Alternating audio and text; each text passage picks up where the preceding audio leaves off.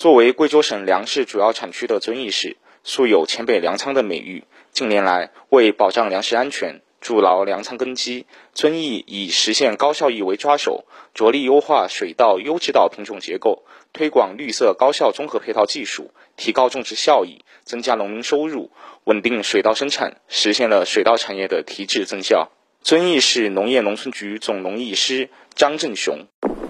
今年以来，我们全市完成了粮食播种面积九百五十三万亩，其中我们的水稻种植一百七十四万亩。当前，我们的水稻已经陆续进入了采收期。遵义市也是典型的山区地形，我们的山地多，耕地少。抓好我们的水稻生产呢，我们主要通过几个方面。第一个是改良我们的耕地条件。近三年以来，全市新建了高标准农田一百零三万亩。今年我们还将建设五十四点五万亩的高标农田，为我们的水稻生产提供了强有力的基础支撑。第二一个呢，我们主要是推广我们的水稻新品种，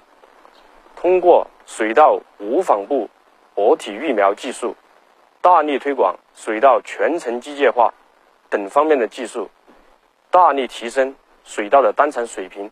据介绍，遵义市下一步将继续加大创新力度，加快发展精品稻米。目前，遵义市凤冈县的崖川贡米、红花岗区的海龙贡米、梅潭县的毛坝米和稻镇县的杠村米获得国家地理标志保护。新华社记者杨彦斌，贵州贵阳报道。